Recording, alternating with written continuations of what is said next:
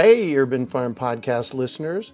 If you're as passionate about preserving the bounty of each season as we are, hey, I canned my first peaches at the age of 18, and that was a long time ago, then you're going to love what our friends over at Denali Canning have in store for you. They're on a mission to spread the love and knowledge of food preservation, and they're inviting you to join the journey for free.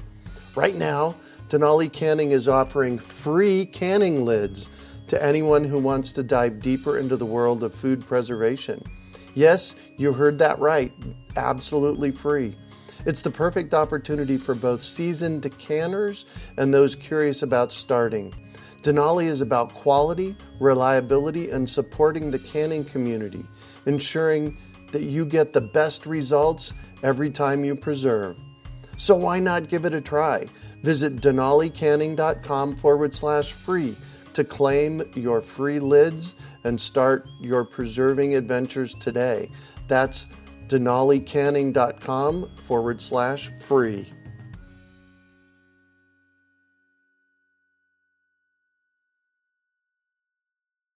You're listening to the Urban Farm Podcast, your partner in the Grow Your Own Food revolution. Whether you've just been introduced to urban farming or you're a lifelong advocate, we're sure you'll leave feeling more informed, equipped, and empowered to dig deeper into the soil of your local food economy. With you every step of the way, here's your host, Greg Peterson. Do you want to save money at the grocery store, eat more organic, whole foods, cultivate food security, and feel more connected to the earth? If so, then growing your own food is a no brainer. You wouldn't believe how many people come to me claiming that they can't grow their own food. They think they don't have enough space, that they're too busy, or that they simply don't have what it takes. Perhaps you've fallen for one of these gardening myths. If you think you can't grow food, or if you think the only food that you have access to is what you buy in the grocery store, I have a life changing webinar that you need to see. It's free and will help you unearth your inner gardener. I've helped thousands of people just like you learn to grow their own food, and I'm speaking from my own experience when I say that with the right knowledge in place, there is no such thing as a black thumb. With this webinar, you can begin making your garden dreams come true and start growing delicious, nutritious food for your family. Just text garden to 44222 or go to iwanttogarden.com and you will receive our free webinar about the seven key factors you need to know to grow your own food. Remember, that's garden to 44222 or iwanttogarden.com. Today on the Urban Farm podcast, we have Andrew Gunther to talk about humanely raised farm animals. Andrew is the executive director of A Greener World, where he spearheaded the growth and development of the Animal Welfare Approved, or AWA, certification into what Consumer Report calls the only highly meaningful food label for farm animal welfare, outdoor access, and sustainability.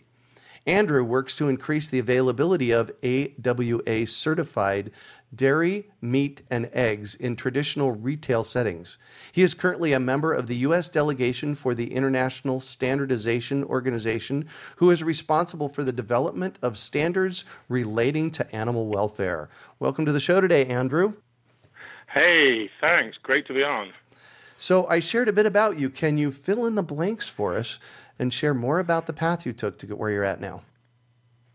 Yeah, I mean, I, I listened to that that sort of bio, and I think, wow, is that really me? Because I don't know that it's been a job or a path. Uh-huh. I've been really unlucky in life to have a to, to have a, a path that's allowed me to work with amazing farmers mm. and, and mm. great team members, and you know, just a really interested group of consumers. And what we've been able to do is, you know, find a, a set of standards that are published online, um, and then audit some farmers to those standards and then put a seal on that product, which lets the consumer really understand how the animal was raised that produced either the milk or the dairy, or in fact was slaughtered for the meat that's on their table. Mm-hmm. Wow. So, how did you get to the point of not doing this to really being, shall we say, super conscious about where our food comes from? I, think my own journey was, you know, I'm a country guy by by birth. You know, always knew where my food came from. Always knew that, you know, a dairy cow produced milk and a chicken produced eggs and and you know beef cow produced beef and a sheep produced lamb and you know all of those you know a hog produces pork mm-hmm. um you know it, so it was kind of just ingrained in me and then as my age and years moved on uh from farming you know I, I found that actually quite a lot of people have lost contact with exactly how their food is produced mm. um you know and and it became you know, a passion and a driver for me. And then, you know, how do you, if you're stood in a supermarket, you stood at the farmer's market, you know, how do you know that, that you're actually being told the truth when you see that sort of that gorgeous bucolic picture of a cow stood in grass right. with the word natural underneath it, uh-huh. and you go, what the heck does natural mean? Um, you know, oh, that must be good. It says natural. Natural things are good. Well, mm. actually, natural as far as the USDA, FSIS, that's the USDA food labeling folks are concerned, uh, actually means minimally processed, no more, no less. It doesn't mean it was raised mm. on grass or outdoors, minimally processed. So, you know, as I said, it was just very easy for me to try and work with a group of great people to say, well, actually, this is what our standard means. It's not negotiable. Uh, we're voluntary. You, you know, you don't, you know, we don't force you to come and join us, and we don't charge for our certification services. We're not for profit, so you know we raise the money to do the auditing, um, which helps the farmer differentiate themselves in the marketplace. Oh, nice, nice. So tell us about a greener world. So what we have to do sometimes is we have to talk about the differences in farm animal production systems. We have to talk about um, how these systems work, and we're um, certified by ISO, which is International Standardization Organization, which is a really huge mouthful. But what it means is actually my auditors are audited each year by another organization to make sure that they are consistent and up to speed on what they're doing. So mm-hmm. we're certified to 1765. So each year I have auditors that come through the organization. Uh, but what that means is we're not really allowed um, in animal welfare approved or the, the grass fed certification or the non GMO certification, we're not allowed to market those particular seals on behalf of farmers and things. So, a greener world is the organization that lifts up the farmers doing those amazing things that are working all of those hours out in the fields with the animals to produce the amazing product mm-hmm. that the consumers can buy. So we've got a greener world which actually exists just to do exactly that, which is to educate consumers and to publish documents about, you know, things like we published a document called A Breath of Fresh Air, which was to deal with a lot of this information that we're all hearing about how bad beef is. Well, actually, not all beef is bad, right. and not all vegetables are good. I mean, you know, good food is a production system, it's not actually a product. So a vegetable can be pretty awful, raised with tons of herbicides and pesticides, in the same way that beef can be pretty, you know, pretty awful, raised on tons of hormones and antibiotics. But again, right. You know, it's sort of it, you know, not all meat is good, not all vegetables are bad, not all vegetables are bad, not all meat is good. Yeah. When and uh, what I hear you saying is a, a, really a big piece of this is what's going into it. I think there's a lot of science, uh, you know, in terms of in a couple of areas. Let's look at animal handling. We know that if you put an animal under stress mm-hmm. uh, during or just before slaughter, the quality of the meat just goes through the floor. It's horrid. They're called dark cutters or in pigs they get blood spots, you know, or in chickens they get blood spots. Um, but also, if you look at just some of the, the fatty acids in a beef profile, you know, there are some fatty acids that aren't good for you, some of the sixes, you know, whereas there are some an absence of sixes and a little bit of three. And I'm not going to jump on the bandwagon that if you want omega three, eat grass fed beef. If you want omega three, go ahead and, and eat fish. It's it's a pretty good source of. But in terms of you know a healthful uh, meat protein as part of a balanced diet, then mm-hmm. you should really be eating grass fed or pasture based beef. Yeah. This whole certification program, what does it look like from a a farmer's perspective? Now, it's, it's quite interesting because we've just sort of done a little bit of a pivot on this. I think the first word I would say was terrifying, oh. um, because oh, you're wow. having you're having this well, you're having this gold standard organization out to your farm to look at your farm and look at your farming practices, and most farmers are, you know, quite quiet people who want to get on with their life and mm-hmm. enjoy what they're doing. So, you know, it's a big step to say, hey, I'm going to come and get somebody to to validate what I'm doing. But what we've put in place is a system by you, you instantly, before you join the program, you're already talking to somebody if you want to. You can come in cold. Uh, that's up to you. You know, you can fill out the application form online, and, and then. But we've got some folks who'll talk to you and, and answer any concerns you might have. Any, mm-hmm. any, you know, am I doing okay? And at the end of the day, we're not there to pass judgment. We're just there to say, hey, does your farm comply with our published standards? And then we have an eligibility coordinator, um, and they phone up, and they've got a really deep agricultural background. And most of the time, as far as I can understand, they talk about kids in college. Um, but generally, they're, suppo- they're supposed to talk about how the farms run. But it's just the really friendly face yeah. of our organization because we're farmer centric. We believe that farmers are the custodians of the countryside, and without our farmers, we wouldn't have the society we have today. And, and we're always sad when people don't have a big shout out and a big recognition for the farmers that are out there day and night producing oh food gosh. for the world. Amen to that. That um, that is epic. Oh, I appreciate that. I mean, yeah. you know, it's just, it's just who we are. I mean, it, you know, it, it is. They, they are responsible for the countryside, and we've been very disrespectful as a society to our agricultural and rural yeah. communities um, with our sort of one size fits all attitude. Yeah. So that's from the farmer's perspective. Now, from a consumer's perspective, what can I expect out of the AWA?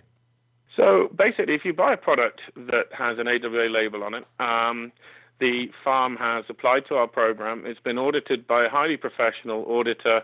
Um, they've either got a, a, an agriculture degree or a minimum of five years agricultural experience in the mm-hmm. species they're auditing. Uh, the animal's been audited to our published standards online um, that the slaughter plant, if the animal is in fact a meat product, the slaughter plant's been visited annually or you know at least every 18 months um, in its cycle um, to ensure that the animal is slaughtered um, you know as as painlessly as as is scientifically possible, and that, that that person is being visited annually to ensure that compliance. So you're guaranteed the product that you actually think you're getting. Mm-hmm. So you know, if you, you buy an AWA piece of beef, it's never been in a feedlot. It's always had some green stuff under its feet. Um, you know, although in the winter, you know, in some in some parts of the U.S. That's it can get so dang cold that we, we, we you know we ask the farmer to take some protective action and, and find a building so the the animals can get out of the insane weather. Um, right. You know, as we found out in some of the terrible snows, there were vast you know mortality numbers in in farms where farmers just didn't have buildings yes. or or banks or trees to keep the animals protected you know so what what you will be buying is a product that's gone through all of that third party validation and and we we don't charge the farmer they don't pay us so we've really got no reason wow. to say yes um, you know we it's not it's not we're not incentivized to improve approved farms. We're not incentivized to make our standards. You know, you look at some organizations where they have you know, these gradiated programs where they have lower levels and which right. are basically confinement feeding yep. and they're marketing those with the bucolic pictures of animals outdoors you know that that isn't what this is about and one of the reasons i think consumers union like us is that we're pretty much who we say we are on the tin so what i'm really curious about is you know the beginnings of a greener world how it got started who started it and why did it get started well, that's a, a, really deep question. So basically, you know, we Animal Welfare Approved was kind of the original vehicle that got us to where we are, and we grew and we grew and we grew, and um, you know, we were with a, a charity and we were a program of that charity, and we just kind of outgrew it. You know, we became more people in AWA than was in there. But also, one of the other things is that you know some of our farmers do other great things. So mm-hmm. they do some environmental stuff and they do some social stuff, and you know, we wanted to be cognizant that it wasn't just about the welfare of the animal. There's also the fact that we don't use, you know, routine use of herbicides and pesticides are prohibited in our program, and we restrict the use of GMs. You know, but we were outgrowing basically. You know, we started off as a, a petulant teenager and grew into an adolescent and grew into an adult, and mm-hmm. um, we had to have our own charity to to get that. So you know, the team got together and we started. Uh, a greener world, and we got recognized in November with our own um, IRS uh, not-for-profit oh, status. So wow. it, it's an organization in its own right. You know, if, if, folks want to give us some money at Christmas, we we love it because uh-huh. uh, we don't charge we don't charge fees for what we do, and we we spend an awful lot of time and energy you know, promoting our farmers because we think, you know, we can change in a free market. You should with transparent information to be able to be transformative. Right. So, whose idea was this? That's a really good question. I think all of us, really, the, the whole team. Um, you know, I mean, it, it, I, am the one that's allegedly driven it, but I, uh-huh. I, I have a team of great people who make decisions with me. It's not sort of like, you know, just one of us. Yeah, I'm looking at your list. There's what 25 or 30 people on your staff. Uh, we have, I think, 21 whole time, and then we probably have 18 wow, uh, consultants that hang around with us. yeah. I bet they have fun, huh? Well, they're the guys that go and do the auditing. So yeah. I, I think if you've traveled in your life, um, you know, they get to see some great farms and hang out with some great farmers and yeah. lots of time eat great farm food. But it gets tiresome, I think, after a few years. No, there you go. There you go. So, how long have you been around? Doing what we're doing. This is year nine, I think. Wow. Wow. How cool is that? You know, so I, I just want to do a shout out to you. This is this is an epic moment because basically you took this idea and you turned it into really a national certification, and you did it because you said so. I'm taking it. That, is that right? Um, yeah, that's that's a really good. I appreciate you for for saying that. We don't normally think about it like that. Yeah, I, that's what we did. It, it, worked. We have some really really great folks in the program, yeah. staff and farmers. So yeah, I mean, we drove it. Um, we drive it like we are. Uh, IBM, we drive it like we're like iPhone. Um, it's a brand. It's yeah. it's important well, and it's a farmer-owned brand, as it were. Although they don't actually own it, they uh-huh. are the reason it exists. Without our farmers, we wouldn't exist, and without the people that care about what they eat, we wouldn't exist. So, yeah. yes, that's what we do. Wow.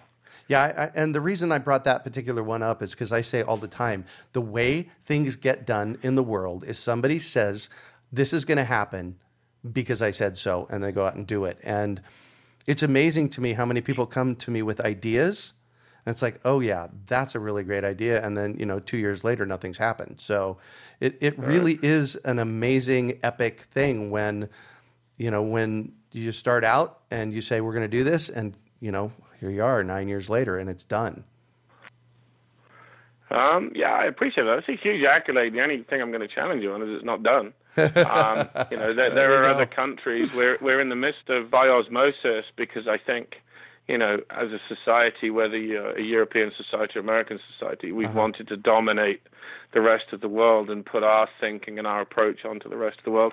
We're taking a slightly different approach. We're just working now in South Africa, uh, and we've appointed an ED, and they're going to appoint their own team and get their own charity together in South Africa. And then by osmosis, they're going to take everything we've got oh. and use it in South Africa. And then we're working with another organization in Zimbabwe to do the same thing and a little bit in, in Mexico because actually we think one of the things we can do is say, hey, this is you know this is about every we've made um, and a few more that we haven't made yet. So we've made those mistakes, don't make them. And here's a program that works really well. Make it fit, you know, your society, your community, your yeah. system, and, and we'll be your mentors to hand it off. And that's kind of our our really big, big, big vision is is you know, let's give control of agriculture back to farmers and, yep. and consumers and take some of the BS marketing out of it. Yeah. Another epic moment. Wow. You just keep. Uh, my, my friend, although I've never met him personally, is John Lee Dumas. He does Entrepreneur on Fire. He calls these right. he calls these value bombs. Yeah, that is just another one. It's like, wow, so much value in what you just shared with us. Thank you. Hey, I appreciate it. I mean, we just see it as the right thing to do. I mean, you know, right. we have a good team. Right. And uh, and the cool thing is you're building community and really a big way of us transforming the world moving forward is building out our communities. It's a really interesting point, that isn't it? Because I think giving power back to the community yep. will get rid of an awful lot of the garbage we're yeah. we're suffering today. Yeah, exactly. You know? Exactly. So, I'm walking into the grocery store. Call it Whole Foods or your local grocery store. What am I yes, looking sir. for on the on an AWA certified? So you'd have to go online to get a picture of it because I, I, can't really describe it. But it's a, a sort of um, a five-sided seal with a little hill uh, and a barn at the back of it, and the mm-hmm. words "animal welfare approved" up the middle of it. And if it hasn't got that on, it ain't animal welfare approved. It's that got simple. It. We, you know, we don't have any other style of talking about it. Um, we're very careful about how we track it. We have to approve all labels, and then particularly for meat products, we work with FSIS to make sure that the uh, the seal is, is put there legally. Right. Um, and you know, if you go to www.animalwelfareapproved.us, um, you can see the seal front and center. Um, and while you're there, you might like to explore a, a labeling guide that we we made. Oh. Um, it used to be called Labeling for Dummies. The guys wrote it for me.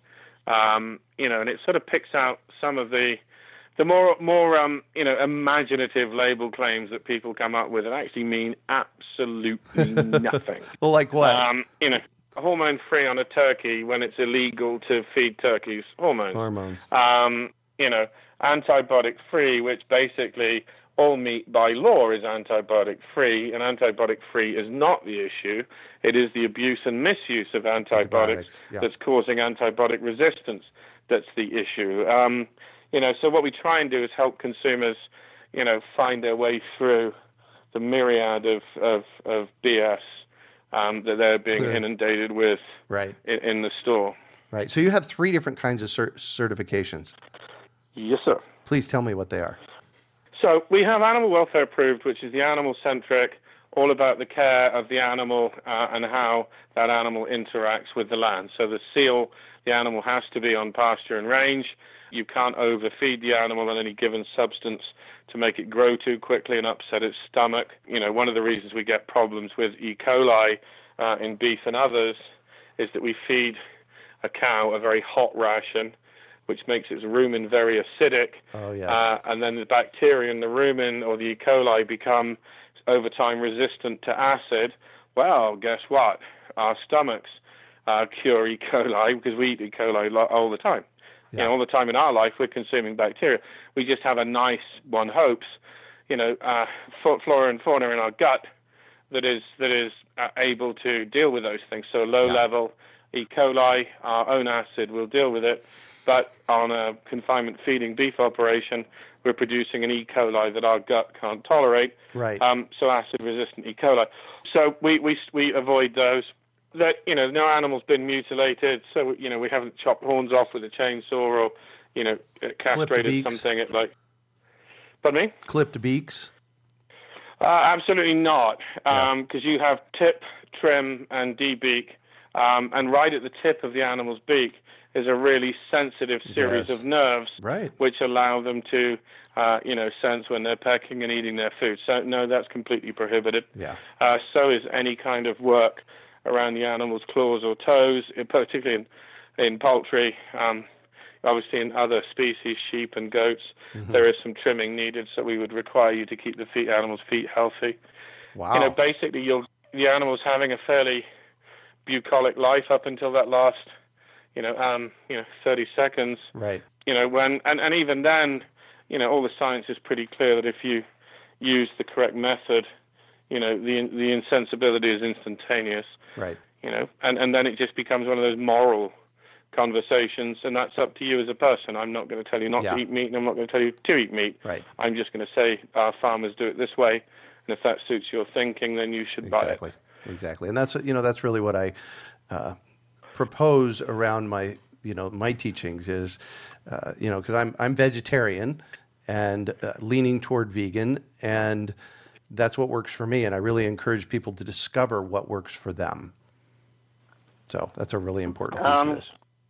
I mean, this is a tough one, but everybody should know where their food comes from Oh yes. and make a decision based on that. Yep. Um, exactly. Exactly. So that was one certification. You have two other kinds. What are they?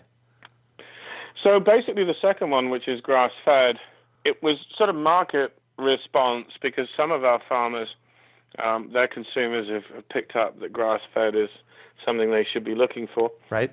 And we were on farm anyway. So the grass fed certification is an adjunct to.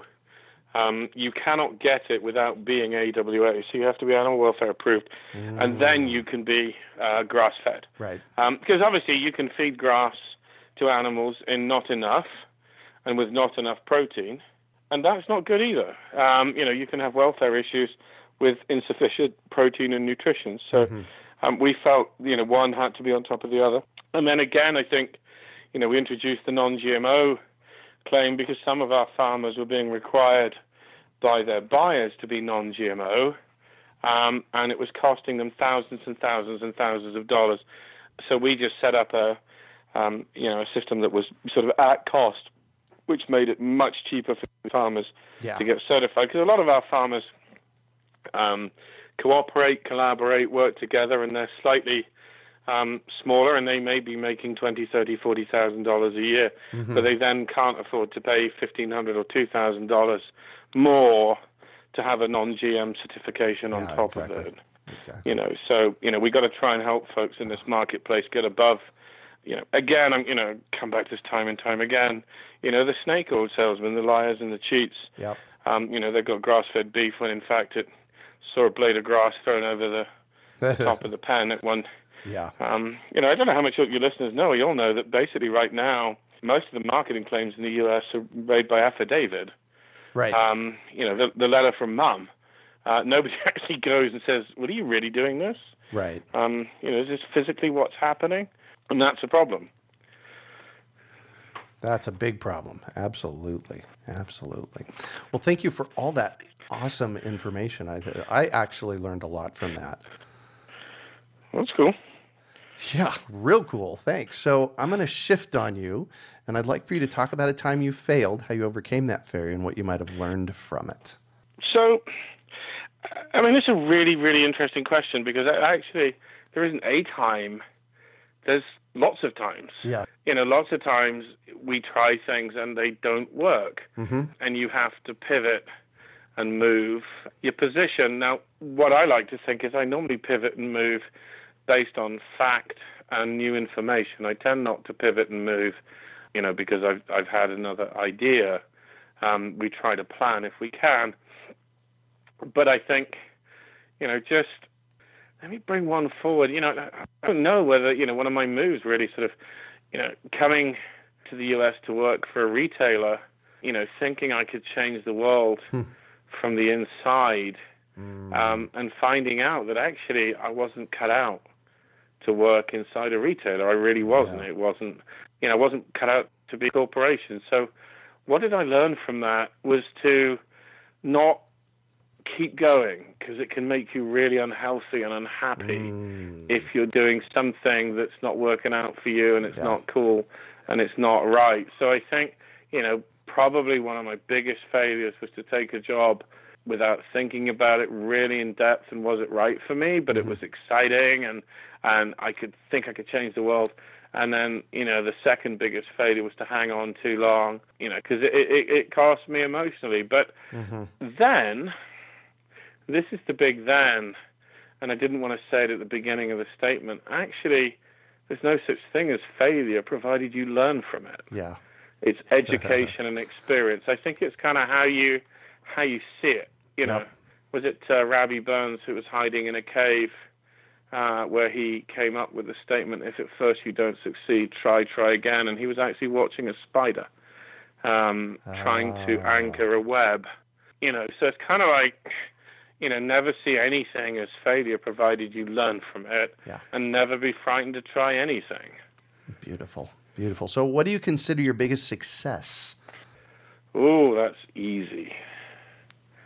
Family, my Mm. wife and two boys.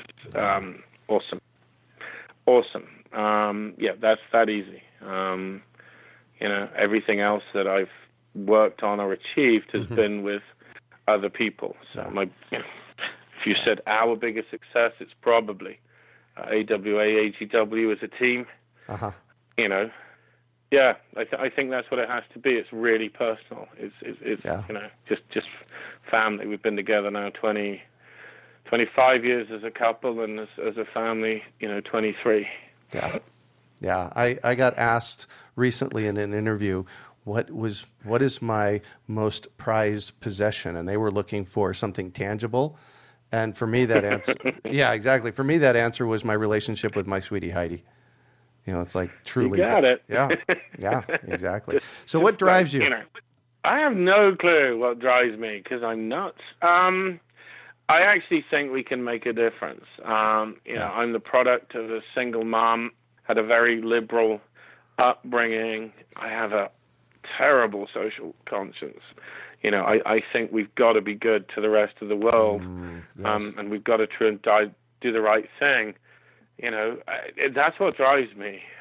I get up every day wanting to get hmm. more farms converted. I get up every day wanting to see more acreage, and I get up every day wanting to, you know, help other people lift themselves up yeah. to to a much better. You know, and I'm not on about becoming a millionaire or driving a Bugatti Veyron or whatever it is. like, uh-huh. is that really success? Is that how you value success? Yeah.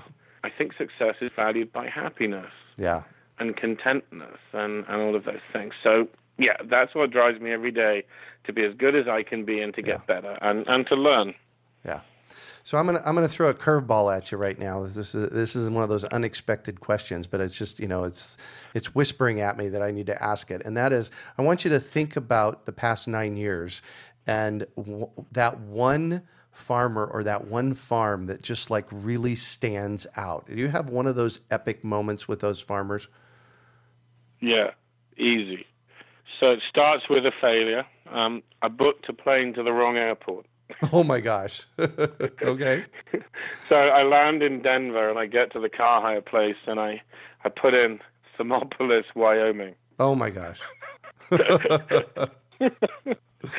Kitching, nine hours.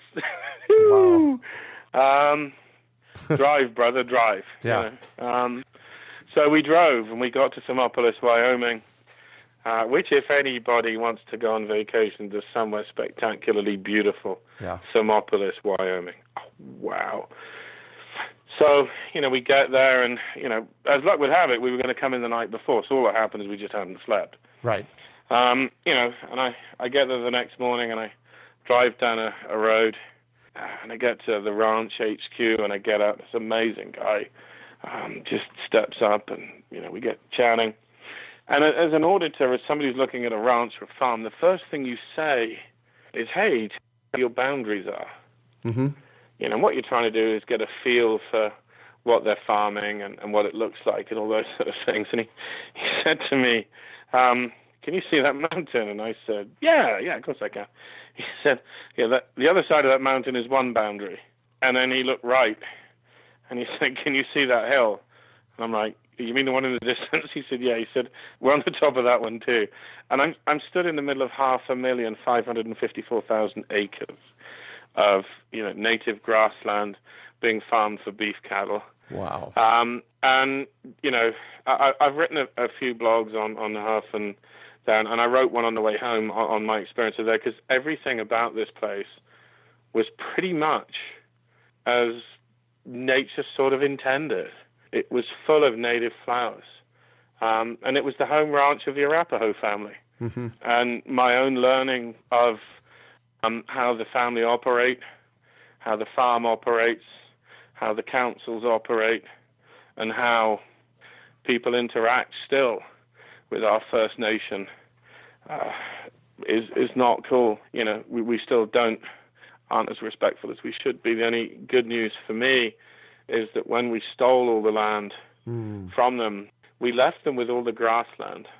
Oh yes. Um, and truly sustainable agriculture, which is going to help us keep carbon in the ground, mm-hmm. and is going to help us produce, you know, meat protein with a light footprint, is actually owned pretty much by most of our First Nation families. So, you know, that was the most amazing day of wow. my life, which started up with a massive mistake. It's yeah. Just, the friend, a friend of mine was in the car. He's going to shoot me.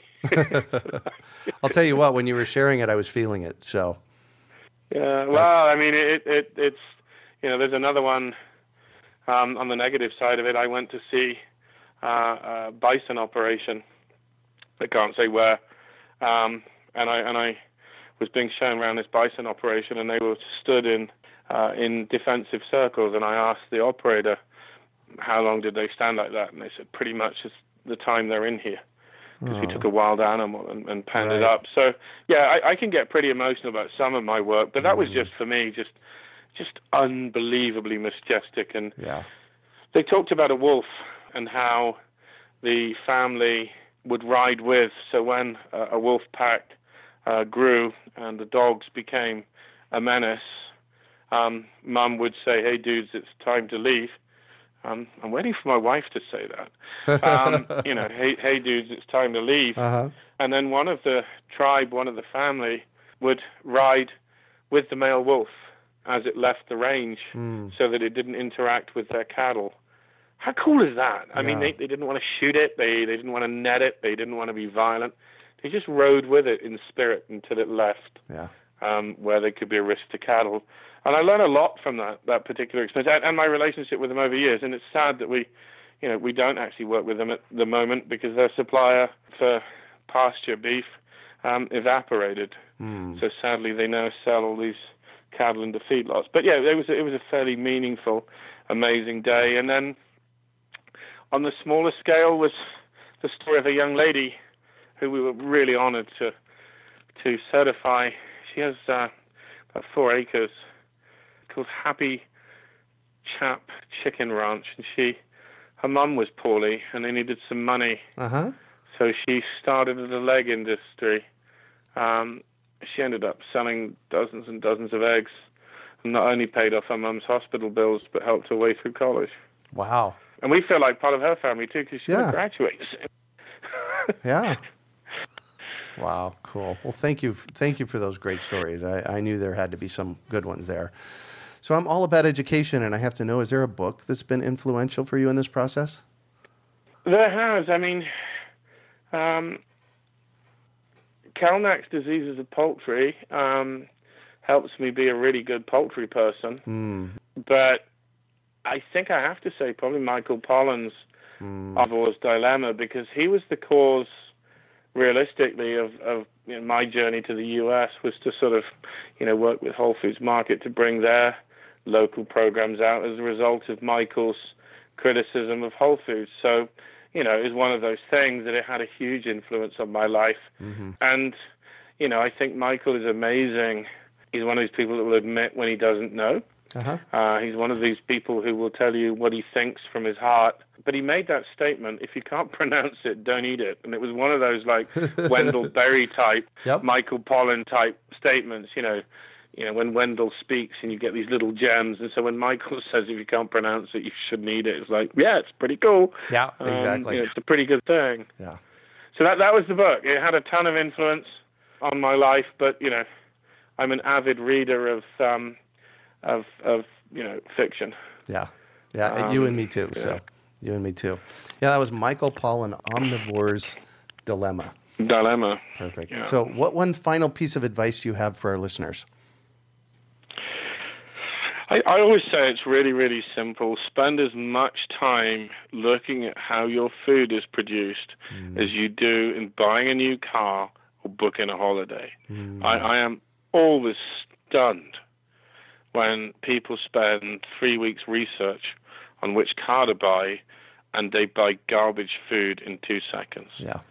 Um, you know, if you can do that, we can change the world. If you can demand food that's raised, you know, outdoors on pasture and range, if you can, um, you know, demand retailers track where their food comes from, it's a free market. You, the consumer, have the ability right now to change the way the world farms.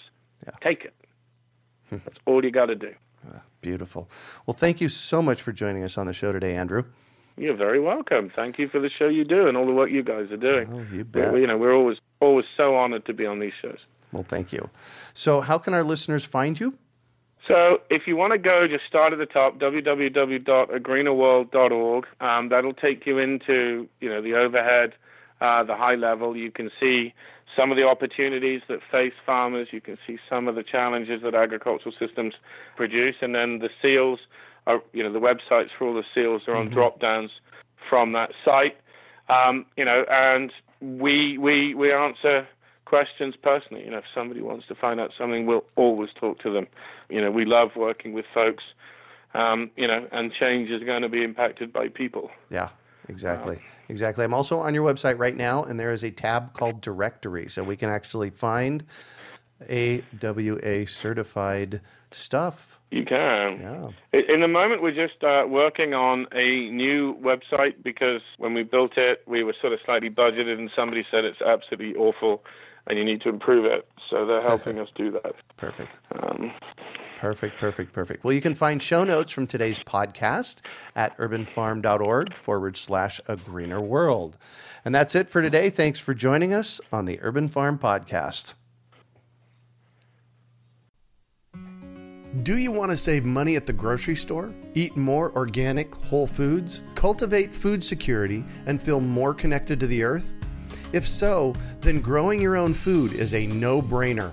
You wouldn't believe how many people come to me claiming that they can't grow their own food. They think they don't have enough space, that they're too busy, or that they simply don't have what it takes.